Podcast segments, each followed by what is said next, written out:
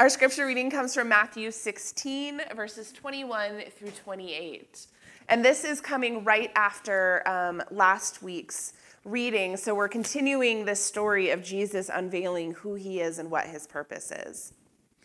From that time on, Jesus began to show his disciples that he must go to Jerusalem and undergo great suffering at the hands of the elders and chief priests and scribes and be killed and on the third day be raised. And Peter took him aside and began to rebuke him, saying, God forbid it, Lord. This must never happen to you. But he turned and said to Peter, Get behind me, Satan. You are a stumbling block to me, for you are setting your mind not on divine things, but on human things. Then Jesus told his disciples, If anyone want to become my followers, let them deny themselves and take up their cross and follow me. For those who want to save their life will lose it, and those who lose their life for my sake will find it. For what will it profit them if they gain the whole world but forfeit their life? Or what will they give in return for their life? For the Son of Man is to come with his angels in the glory of his Father, and then he will repay everyone for what has been done. Truly, I tell you, there are some standing here who will not taste death before they see the Son of Man coming in his kingdom. The word of God for the people of God. Thanks be to God.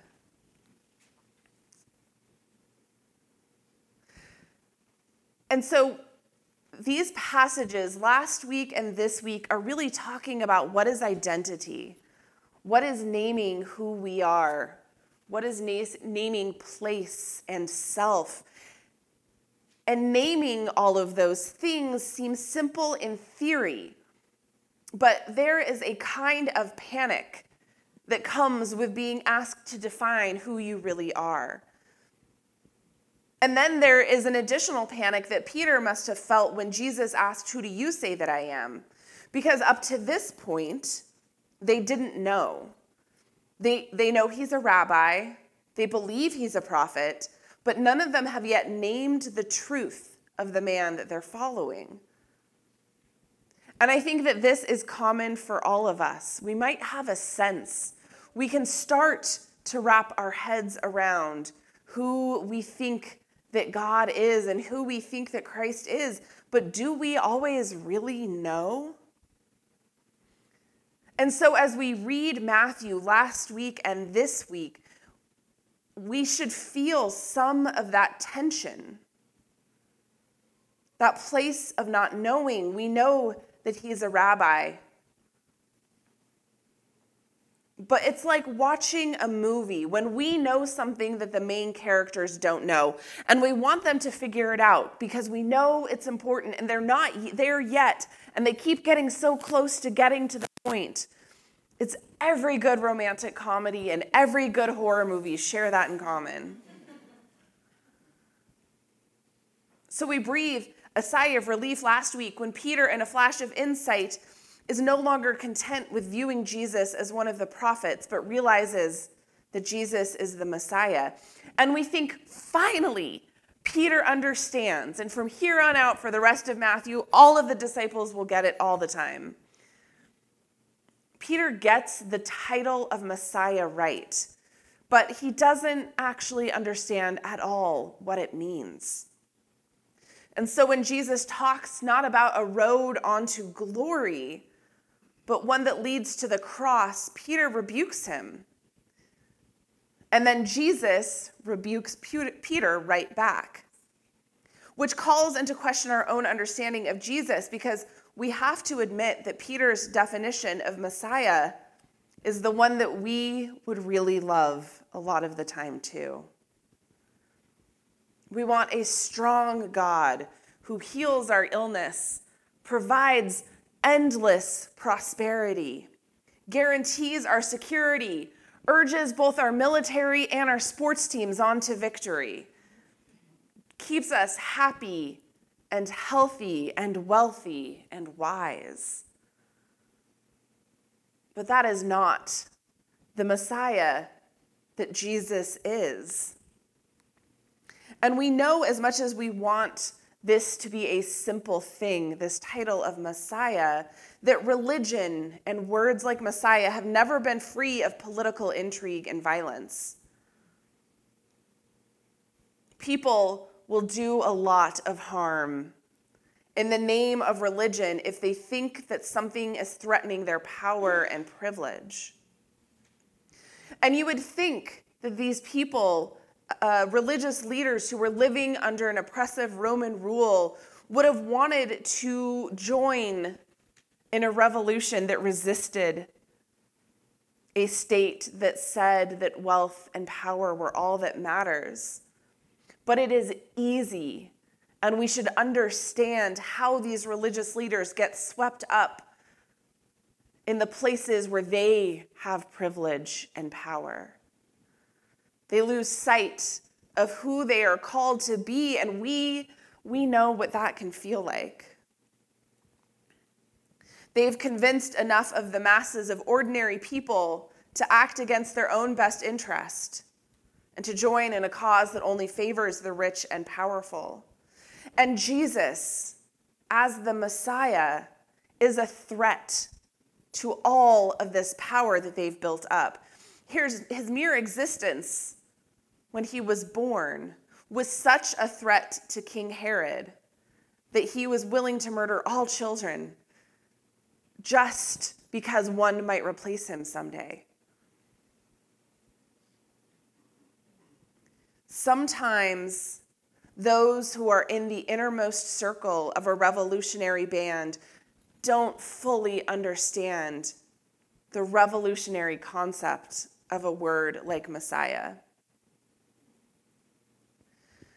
Jesus envisions a kingdom that prioritizes justice and righteousness, promotes loving your neighbor in a way that is defined by the way that God loves us and the way that we should love ourselves. It's a kingdom that is not interested in wealth and position and authority. And so, Peter in this moment of realizing who Jesus is, is still not ready or able to stand in that space with Jesus. And so he scolds him God forbid that you should die. That's not what we're here for. Pulling Peter aside, pulling Jesus aside, Peter chastises him as if he thinks maybe Jesus has lost faith. He's being defeatist. He's not seeing the greatness and the power that could come of this incredible movement that they have. We are uncomfortable when people talk about the hard things of faith. We want to move them into the joy and the easiness of it. But grief and mourning and pain and fear are a natural human experience. God created us to be human and declared it to be very good.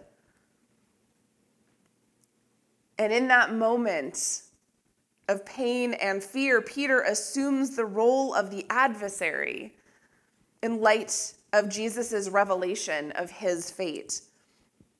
Ra- Raquel St. Clair Lettsome argues that Jesus dies as a consequence of his life and ministry.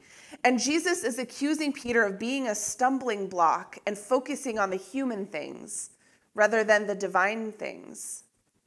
Because Jesus knows that this temptation, this, this role of adversary, is one that is tempting to anyone who's entering into this hardest part of the work. So Jesus returns and addresses all of the disciples and says, If anyone wants to become my followers, let them deny themselves and take up their cross and follow me. This is a new teaching in light of Jesus' imminent death. If Jesus' disciples choose to continue following him, they must be willing to deny themselves and not Jesus. They need to be able to envision the fate of the cross. Jesus teaches the one who wants to save his life will lose it. And he who loses his life for my sake will find it. But what will it profit him if he gains the whole world but forfeits his life? Or what will he give in return for his life? And these words should call us back to Jesus being tempted in the wilderness. When the great tempter, the stumbling block, when Satan dares Jesus to save his life by turning stones into bread, to lose his life, cast himself from the highest point, knowing that he is already overwhelmed with this work and seeing if the angels will save him. When he is tempted to gain the world while forfeiting his life, worship Satan and you can have all of the power and wealth that you want. Before Jesus even stepped out in his public ministry, he has settled the question of his priority. Jesus has been tempted with all that the world would offer and has sided with the poor who don't have the power to turn stones into bread. He refuses to trivialize life and sides with those who are defenseless against the daily violence that they face. He turns down wealth that comes at the expense of others and instead speaks out against those that would crush the most oppressed in his community. Jesus is pointing to a God who meets us in vulnerability, suffering, and loss. A God who meets us in the moments that we really need God, when all that we have worked for, hoped for, and striven for fall apart. And we realize that we are incapable of saving ourselves by ourselves. Jesus' identity proves elusive precisely because God shows up where we least expect God to be, which means that we don't get the God that we want or that we think should be, but we get the God that we need and that the world needs. It's important to hold on to that and resist temptation to fall into what is easy instead of the person God created us to be. Jesus has to rebuke Peter because the vision Peter has for him is a much more expected life, one that won't invite in the heartbreak of wading into humanity without barriers. And when we talk about denying oneself and picking up the cross, it's not that really performative, public kind of humility and martyrdom. Oh, I really wanted that new truck, but I have taken up the cross of Christ and I won't be buying it this week. And you know exactly the type of person and conversation I'm talking about who will talk about the cross that they bear We do not follow Jesus by demeaning ourselves. We are called upon to do the very best we can with our, the talents and abilities that we have been given. To deny oneself is to keep our priorities in line with what Jesus told us in the Great Commandments to love God and love our neighbor. And so, if we deny ourselves, we deny our selfhood when it pushes us out of relationship. We deny ourself when it refuses healthy community. We deny our individualism when it rejects the intimacy of a faith that brings others in. To deny ourselves and take up our cross invites us to what the cross can mean not just death and suffering, but God choosing human relationship a commitment to humanity, not what we are in relationship with others and what we can get out of it, but how we can be connected. We have defined our identities as those that are connected to Christ and to each other because we know it's not about just ourselves. Taking up the cross is a denial of self in that very best way. It is denying the self that thinks it can survive on its own. It's denying the self that rejects the deep need for humanity to belong. Jesus' charge is not to demand that you deny your true self, but it's an invitation to imagine that your self needs each other. This is what it is to be human. And so we know ourselves, but we need to know ourselves in community. We can't be ourselves on our own. And so perhaps Jesus is saying that if we think we have it all figured out, like Peter does, that if our faith is tight and locked in and totally infallible, we might just be getting it totally wrong about who the Messiah is. Peter declares that his loyalty to Jesus will withstand the threat of death, that though the crowds forsake Jesus, he never would. I think we try to see Peter in these moments as weak rather than as just human. Maybe Peter saw himself as superhuman.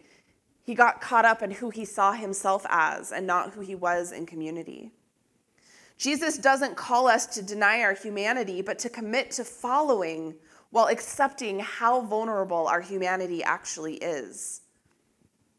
If we choose to be revolutionaries, we have to know that we are vulnerable. Jesus was willing to be God's Messiah, a revolutionary knowing that violence could be done to his body as a consequence of pursuing justice and love and peace in a way that goes against the desires of an empire. Most revolutionaries know this risk when they step out and choose community over self. My friend Scott Warren was a part of uh, No Mas Muertes, No More Deaths, an organization that puts water in the desert for people that are crossing. The point is just to do that, simply provide water and reduce the number of people who die of thirst in the Arizona deserts. He was arrested at gunpoint, his life threatened for doing this work. One of the most powerful parts to me of this story is that his case was thrown out under religious freedom because it is central to his faith that we provide water. But we don't have stories that all end like that. We have saints who urge soldiers to lay down their weapons and were killed while offering communion because of it. We have those who spoke out against the harm done to generations of farmers in India by mining and disappeared a week later. They knew the risks they were taking. They were very aware of what can happen to those who speak against power and against privilege. And we know that for some, that calling to pick up the cross and deny yourself can be one of violence and pain. And for them, that is what it was to be in community. That is what it was to lay aside who you are and follow God boldly. For the rest of us, that doesn't need to be true, but it needs to remind us of how deep the stakes of denying yourself and picking up the cross should feel. It is a denial of who the world calls us to be, and a radical acceptance of who Christ calls us to be instead. In the places that are most uncomfortable and fill us with the most fear, God is with us and we are with each other. And so, what does it look like to deny yourself and take up the cross? Can you imagine with me that God is at work in and through your life for the good of the world? Can you imagine that this congregation has something of value to offer our community? Can you imagine that when you befriend the lonely or encourage the frightened, that heaven rejoices? Can you imagine that when you are afraid, you are still able to stand up to those who spew hate because God is with you? Can you imagine that even small acts of love and generosity will challenge the world order and introduce a different reality? Can you imagine that God wants not just comfort for us, but freedom. Can you imagine a love that is more powerful than any hate? And can you imagine a God that brings back a Messiah so that we know that love can never be defeated? My friends, we come to the communion table today to celebrate what it is to deny ourselves and to take up the cross and to follow.